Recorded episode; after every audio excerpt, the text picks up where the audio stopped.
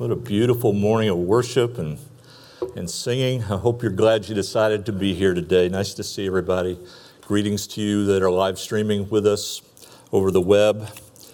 It's important to make these worship times a priority, isn't it? I'm glad, I'm glad you guys chose to do that this morning. Pastor Greg is obviously not here. My name is Bob Priest, and he's given me the the trust and the privilege to stand in for him while they enjoy the, the Holy Land. I'm, I'm hoping they're having a great trip. Hopefully, you've remembered to pray for them this week and pray for them as they return soon. Uh, I have been part of this church with my wife and my kids for many, many years now. It's hard to imagine. My hair was probably a little darker back when we first came. And uh, it's become more than just a place that we attend church on Sundays. Southwoods has really become a part of our family. And I look around here and I know a lot of you guys feel that way about this place as well. It's pretty pretty neat blessing we get to experience here. And as we grow closer in a setting like this, like family does, we start to become aware perhaps of some closely kept secrets or some personal details of each other's lives that we might not otherwise know because our lives go in such different directions the, the rest of the week. And for some of us, that kind of sharing comes really easy, the extroverts among us.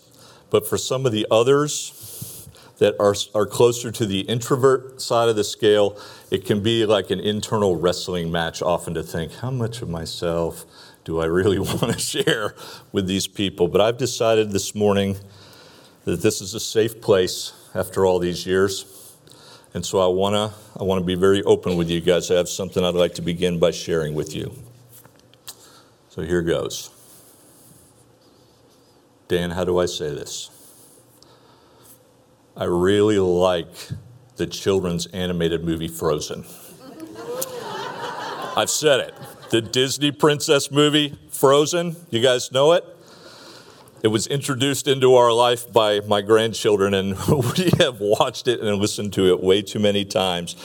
I, uh, I don't often say that I like, well, you know, I like football too. okay?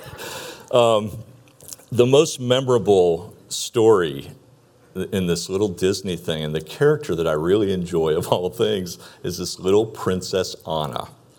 Princess Anna is a delightful little character that Disney has put together. And I love that she's impulsive and fun. I love that my granddaughters enjoy this kind of, my, my grandkids enjoy this kind of character. The, the character starts life in kind of a lonely, sheltered fashion and much of it is spent as an orphan. They lose their parents in the movie, but Anna finds a way to find joy in her world. And that's what we're talking about this morning sustainable joy. And this little character, come what may, finds a way to find joy in her world. I won't tell you a lot about the story in case you haven't seen it, but as it plays out, she's very immature and she has to learn about life and relationships. And as she grows and as the movie comes to its culminating moment at the end, she just has this. This brilliant, unselfish moment where she I'm not going to tell you. You'll have to watch it for yourself. But because of that unselfish moment of sacrifice that Anna portrays in this little children's movie, I really like her. I like that character. And the character is played by someone you may know too. The voice for Anna is Kristen Bell, a very talented young lady, an actress and a singer. And our extended family has watched it and listened so many times that I kind of know her voice now. So I was watching a game or something one day, and all of a sudden I hear Princess Anna on the TV, and it was one of these. It was one of these rent-a-car commercials and uh, rent a truck, in fact. And, and she's asking one of the people about what does your company have in terms of a big truck? So she asks this fellow, and he goes into his whole spiel about uh, what they can do, and she's sitting up in a big truck as this happens. And then he's just about to get done with his wonderful sales presentation when she interrupts him with something like, Oh, yeah! Like she's really excited about this big truck. And, and she leans in with a big grin to this guy and she says, Big trucks are kind of my jam. And then she giggles and laughs like a little girl. Says big trucks are kind of my jam with a big smile on her face. Now I checked with my kids because I don't I'm not always up on the cool lingo. It used to be that if you said something was your jam, it was that your favorite song had just come on, right? And I stepped back ways it used to be if I heard that's my jam, it was my dad saying I want the strawberry preserves for my toast, right? But now your jam can be anything that brings you joy in your life. It could be your grandkids, it could be your pets, it could be your favorite football team on Sunday Night Football again, right? It could be sunsets at the lake, or power tools, or classic cars, or maybe that certain dessert that that certain someone makes for you. Maybe your jam is old movies. You know, it could be just about anything, anything that brings you joy in your life. On this particular day, if you had seen my granddaughter, she might have said, My jam is making snow angels in the corn pile down at the cider mill. Isn't that fun? If you talk to my friend Dan, back in early October, he might have told you, Well, I can't really tell you what my jam is. I'm going to have to show you. And that's when he'd probably break out some pictures like he showed me recently from his trip out to the, the Colorado Rockies to see the turning of the aspen. That's part of it. Watch this next one, it's just spectacular. That he said that's what it looked like. There's no enhancement, there's no HD, anything. That's the picture that he took. He's a fabulous photographer. And in that moment, he'd probably tell you that's my jam. Have you got a jam? Do you dare to tell anybody your jam? Take a minute. Tell the people around you. I'm serious. I want you to do this. It's not just enough to shake hands in the morning. Tell the people near you what your jam or jams are. I'll give you a minute.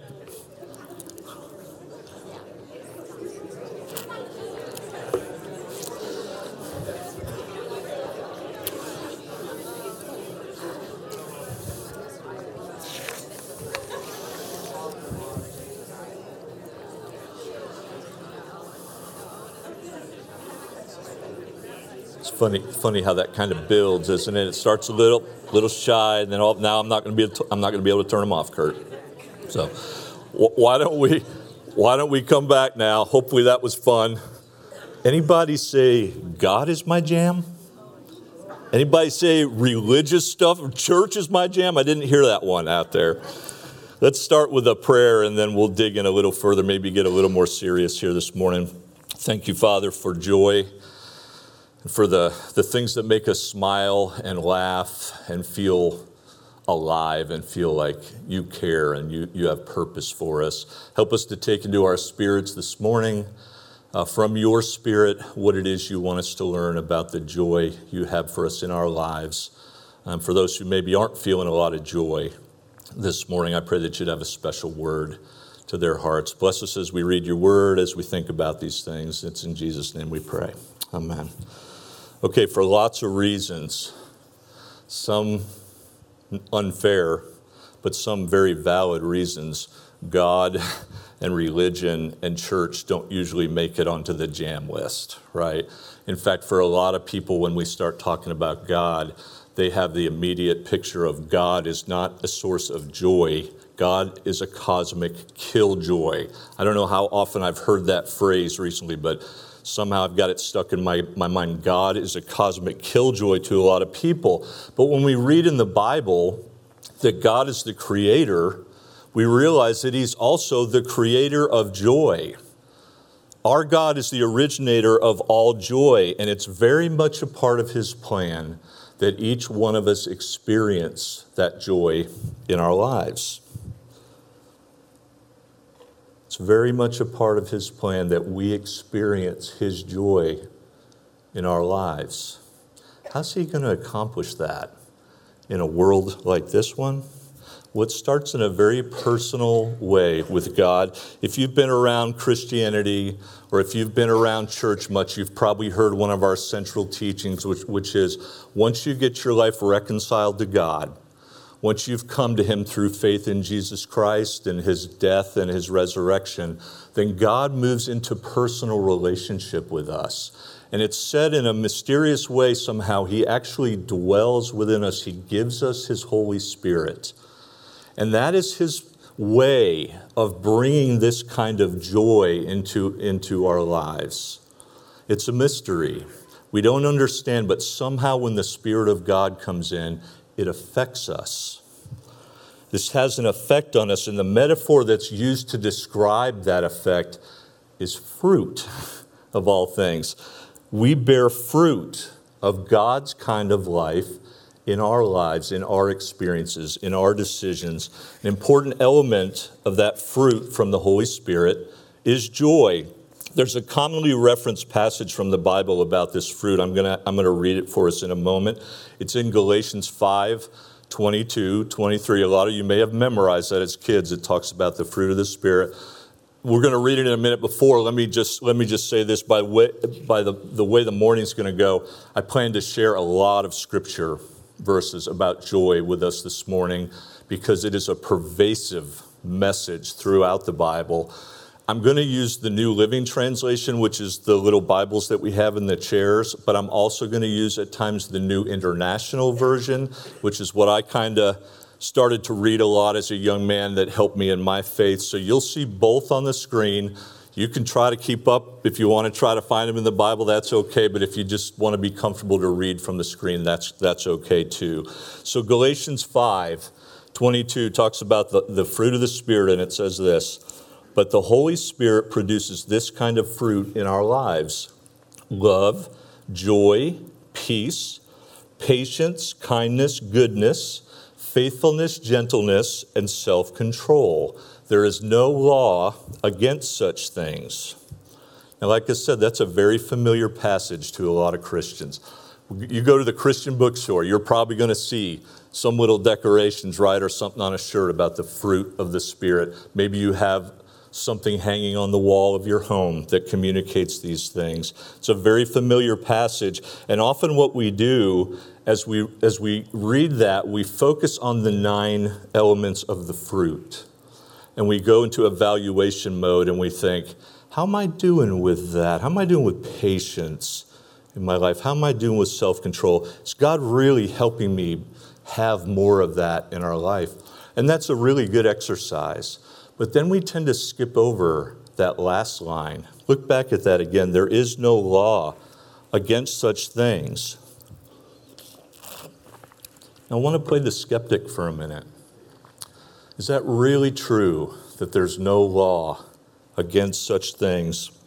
You know, a sincere, a sincere skeptic, someone questioning whether God really cares about our joy, might challenge that point. You can almost hear them saying, What do you mean there's no law against such things, you religious people?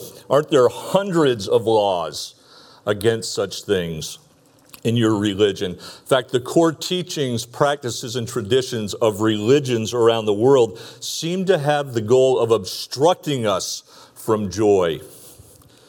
Isn't religion really just about controlling people? Have you heard that one? If God wants me to experience joy, why does He put these rules and laws in my way? Why does He dictate boundaries on the way and with whom I share my love? Why require my willing submission to authorities in the government, in my workplace, in my family, when I really don't respect those people? What's up with the money thing with God? Why does He put this rule about a tithe? It's like a God tax that He puts on my hard earned money when I'd have a whole lot more joy if I could just go spend that. And what about this thing of giving sacrificially for others? Why would I do that? Wouldn't I be happier taking care of what I want instead of giving it to people who haven't earned it? Why restrict me, religious people, from my appetites and my indulgences, which exist to bring euphoria and joyful release of some kind into the struggles of my life? That skeptic can be really compelling as they think about all that's involved in what religion teaches. You can say God wants us to experience joy, but they feel like they're barred from that. That way, God's way, is just too narrow for a lot of folks. There's too many boundaries. You know, the wisest fella that ever lived, wisest man that ever lived, was King Solomon, according to the ancient Hebrew scriptures. He lived in Israel in the Middle East. When he came to the throne, his life situation allowed him to live out this boundaryless kind of dream in a way that few others have had the ability to do over the years. His father was King David. You know David from the story of David of Gol- David and Goliath most likely. David his dad was a tremendous military man. He had great success in all his battles and by the end of his life he had accomplished a great deal in terms of gaining land and getting either submission or agreement from all of the enemies around that place. So he was able to hand over to his son Solomon a place where peace was the rule. In an era up to that time where going to war was like a seasonal event, almost like our football season that comes around every year. They had, they had going to war every year in a certain season. In that kind of place, Solomon felt no threat at all because of what his dad had done for him. That national security, combined with what we see as Solomon's own brilliance, allowed that young king to enjoy unparalleled economic success. In fact, when you look back at history now, all the historians point to the golden age of Israel as being the time of David and the time of Solomon. That success that he had, created an opportunity, a luxury for Solomon to pursue joy in every way known to man. There was religious rules in place then, a lot of them in the nation of Israel, but the king, King Solomon, didn't seem to think that those applied to him. And we have some writings of his. He was an accomplished writer. In an essay he wrote about this time in his life, his younger years when he came to the throne, these are kind of the statements at that time that he was making. Listen to these from Ecclesiastes 2. Uh, it's 2, 1, 8, and 10. I jumped around a little bit. I said to myself, Come on, let's try pleasure. Let's look for the good things in life. I had everything a man could desire and one of his lines was great I denied myself no pleasure. All that life had to offer was his to enjoy. Jam after jam after jam were at his disposal, right? He should have been the most joyful person that ever lived by those standards, but he wasn't. He wasn't. That frustrated him that frustrated psalm. He became increasingly empty, soulless, without meaning. The rest of his essay is filled with the word meaningless, meaningless, meaningless over and over again as he explored all the pleasures physical pleasures, music, power, adventures he went on, great building projects. The financial success he experienced, it was never enough for King Solomon. And as the years went by, what stalked him in his mind, and it comes out in his writings, was the inescapable, temporary nature of that kind of joy that he was pursuing. Now, I don't want to depress you this morning, but he waxed kind of poetic about where he ended up after pursuing all this joy. I was reading it to get ready. We do a little mic check, you know, at the beginning, and all the people around here started to cry and they were sad. It's very, very, it's very poetic, though. I want to read it to you, and you just see, see what he was feeling after that kind of pursuit. This is in Ecclesiastes 12, 1 through 5. Remember your Creator in the days of your youth, says Solomon, before the days of trouble come and the years approach, when you will say, I find no pleasure in them. Before the sun and the light and the moon and the stars grow dark and the clouds return after the rain, when men rise up at the sound of birds, but all their songs grow faint, when men are afraid of heights and of dangers in the streets when the almond tree blossoms and the grasshopper drags himself along and desire no longer is stirred. Then man goes to his eternal home, and mourners go about the streets. Cheery. Cheery, isn't it? I, I came up with another cartoon reference, not just Princess Anna. How about from Winnie the Pooh? He starts out as Tigger, but he ends up as Eeyore, right? That's kind of how this, this guy feels. Eventually, found Solomon, all joy in life is lost because you can barely see anymore and you can't hear anymore and you've lost the strength in your legs and you're afraid you're going to fall. You have no strength left. You have no energy even for marital intimacy, which is a big part of his pursuits of pleasure and then you die. it's pretty depressing for someone who started out to find life's greatest joys. You know, as I was reading and getting ready for this, I found some really interesting information from the life of Solomon's dad, from David, on this subject of joy. In one of his writings, it's in one of the early Psalms, it's Psalm chapter 4. We'll look at it in a moment. David David was able to capture the difference.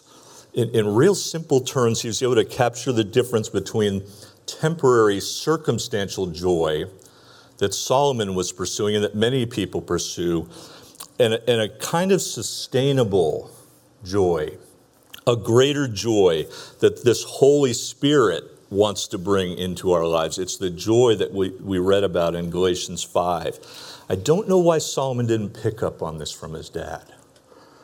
You know, the Psalms are right out there. He could have read them, he probably did. I don't know if Solomon decided, I'm way, I'm way smarter than dad. I don't need to listen to him. Or, you know, I've, I've got way more wealth and power. I don't need to be limited by his simple little concepts of God. Maybe he did hear what his dad said, but he wasn't able to receive it because of what he had seen in his dad's life. You know, David had his successes but he also had some really deep moral failings within his family, within his own life. And for some reason, whatever it was, Solomon missed it. He missed the wisdom of his father. And David had it right on. King David clearly identifies a different quality of joy that's available to us, and he points out the source of that joy. Listen as I read from Psalm 4 Many people say, Who will show us better times?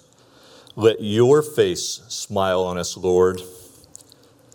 You have given me greater joy than those who have abundant harvests of grain and new wine. See the distinction there?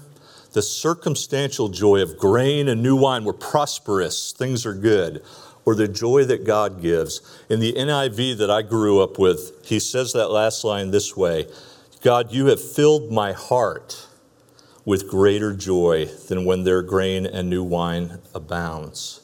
The source of this greater joy, the source that David pointed us to, is the Lord. How do we go about getting it then? How do we get this greater joy, get to a place where we have our hearts filled with joy like David had experienced? Let's go back to God. Let's go back to the God of David.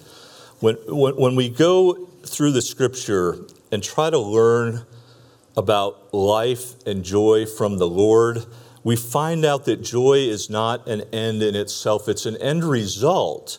It's a byproduct of decisions that I make by faith to please God. You hear what I'm saying there? Joy is an end result of me making decisions by faith to be pleasing to God.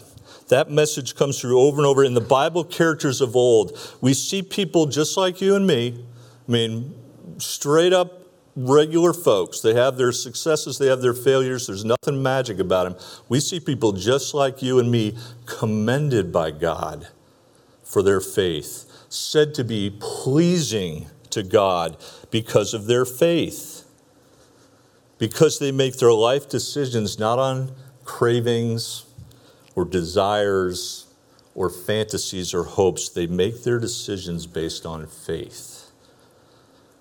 So, what was their faith in?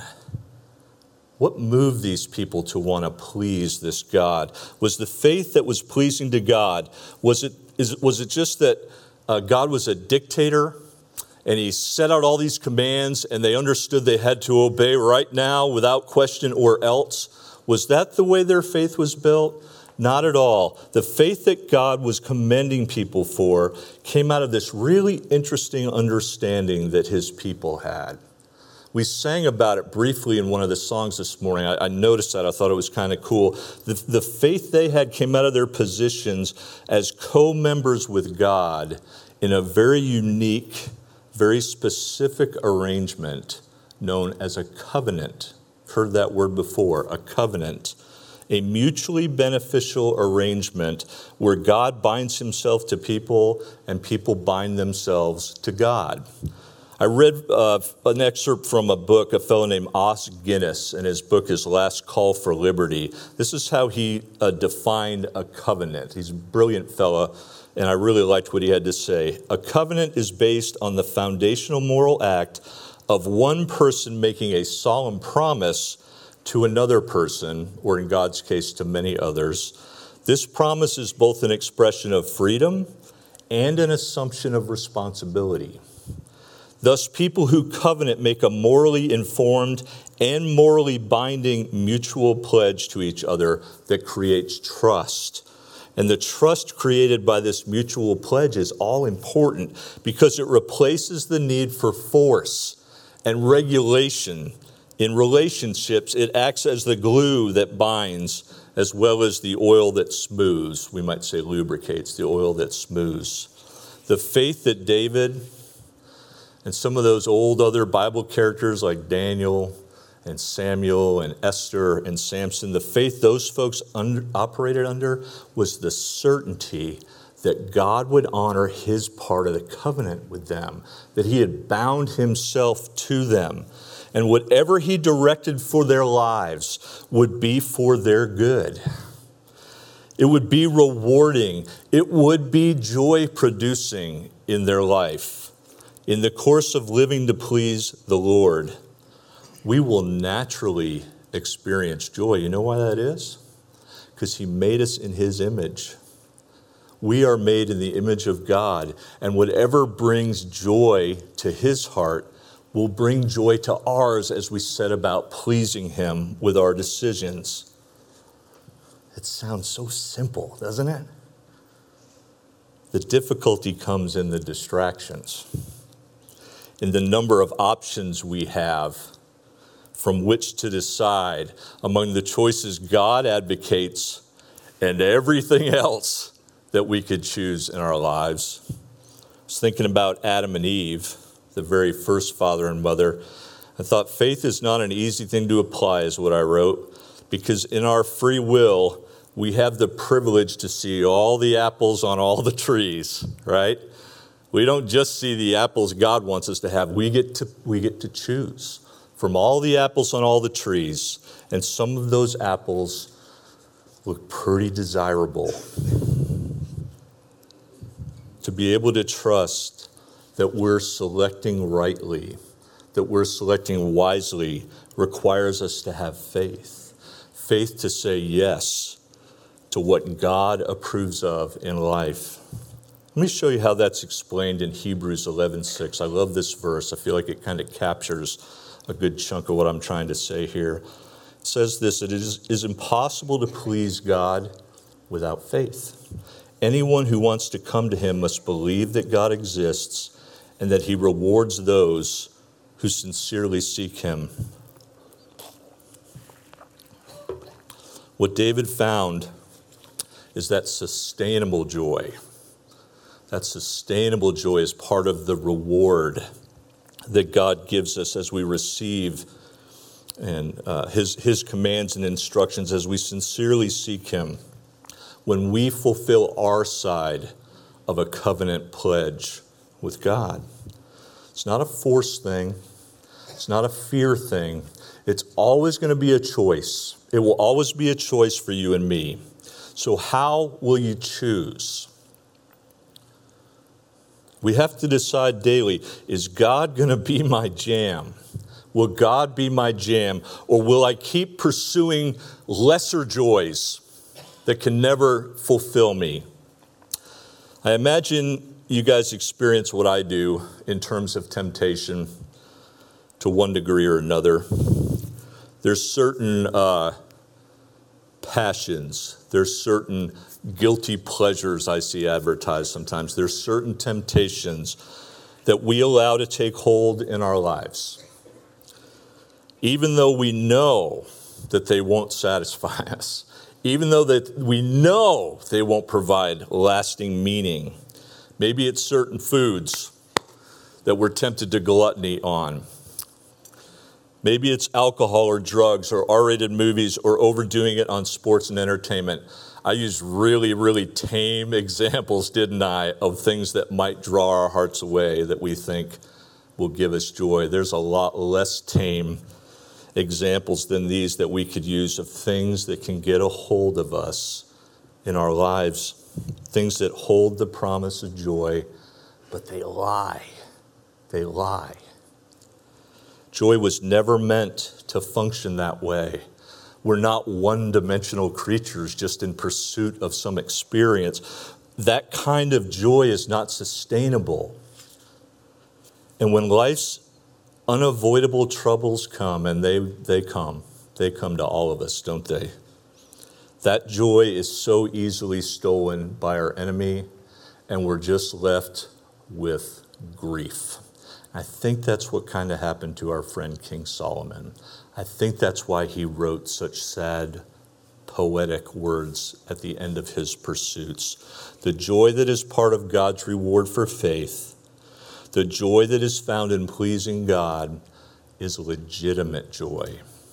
It's joy that doesn't go away, it's lasting joy.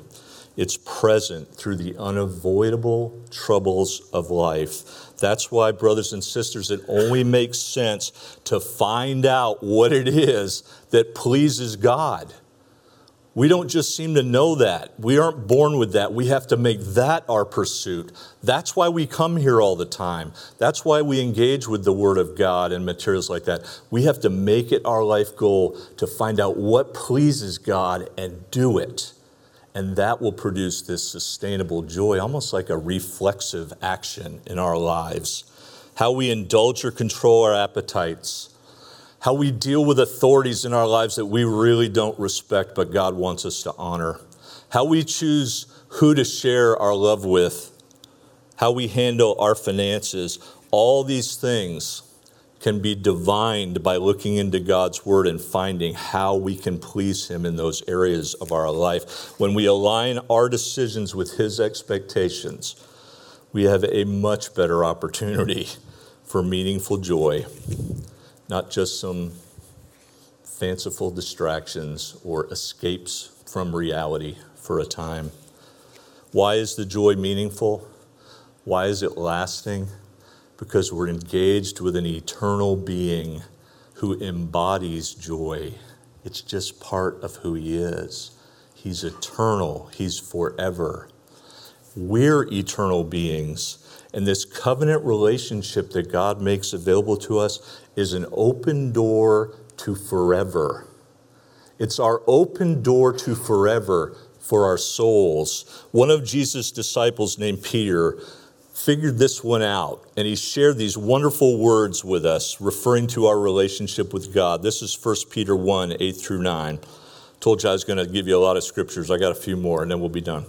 Uh, 1 Peter 1 8 through 9. Though you have not seen him, Peter says, you love him. And even though you do not see him now, you believe in him and are what? Filled with an inexpressible and glorious joy, for you are receiving the end result of your faith, the salvation of your souls. Isn't that beautiful? That's the joy we're talking about. It's a glorious, inexpressible joy that carries beyond this life into eternal life.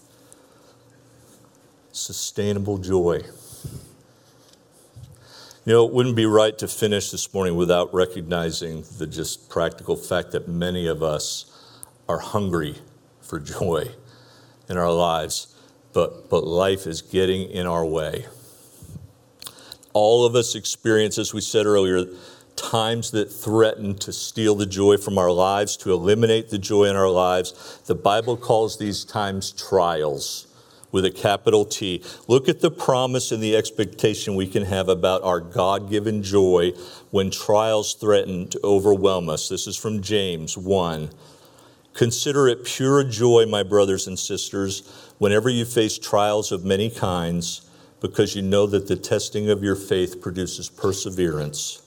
Let perseverance finish its work so that you may be mature and complete, not lacking anything. If we can gain that perspective that the Lord is working for our eternal good, even through the toughest times that we experience in life, the times that turn Solomon to sadness and despair can give us rather an opportunity for joy that God is working on my completion that this will be for good one day because this eternal good God is working to mature me and make me complete. It's a hard pill to swallow, isn't it? Because I don't want to go through the trial. It's a hard teaching, but God is not asking us to do anything that He wasn't willing to do Himself. Our last scripture for the day is from Hebrews chapter 12. It talks about how Jesus dealt with this problem of trying to reconcile joy with trials. And look at what our Lord was willing to do for joy. Let us fix our eyes on Jesus, it says, the author and perfecter of our faith, who for the joy set before him endured the cross, scorning its shame, and sat down at the right hand of the throne of God. Consider him who endured such opposition from sinful men, so that you will not grow weary and lose heart. What was the joy that was set before Jesus that he was willing to endure that? It was you. It was you. It was me. Jesus had faith in us that we would see that kind of self sacrifice, that unselfish love. And our hearts would be so moved by that that we would want to respond. That kind of loving sacrifice by a good God is worthy of our response. If you've never pledged yourself into this kind of covenant relationship that God offers, I hope you'll consider doing that today. We're going to stand and have a prayer in a minute. If you guys, if you guys want to go ahead and do that, we can. You can, right where you stand, make this kind of commitment in your heart as I pray in a few moments and say that to God. I would like to be part of that kind of covenant with you, God. I would like to know that kind of sustainable joy in my life. You know, it's interesting, Jesus' disciple Peter had another passage, we won't read it, but he talked about baptism. You know, we counsel people when you're ready to show your faith in Christ, you need to be baptized, you need to be immersed in water, and we've got a tank right over here. That's why Greg looked a little rough up there on the screen this morning. He had a towel on him because they were baptizing people in the river. You know what Peter says baptism is? Says it's a pledge. It's a pledge of a good conscience toward God. So if you think you might want to make that commitment between you and God and you want to take it a step further, God would, would instruct you make your pledge by allowing someone to baptize you. We would be happy to help you with that if you have uh, desire to do that soon or talk to someone. It doesn't have to be one of us. Really appreciate you guys' attention this morning. If there's anything we can do, to help you. Feel free to ask. I will stay around afterwards if you just want someone to pray about something, kind of like Greg usually does. He's, he's really good at it, but I'll do my best. So why don't we bow and we'll have a closing prayer. Lord, our joy comes from your heart. We're so thankful that you want to build that kind of life in us and pray that we would.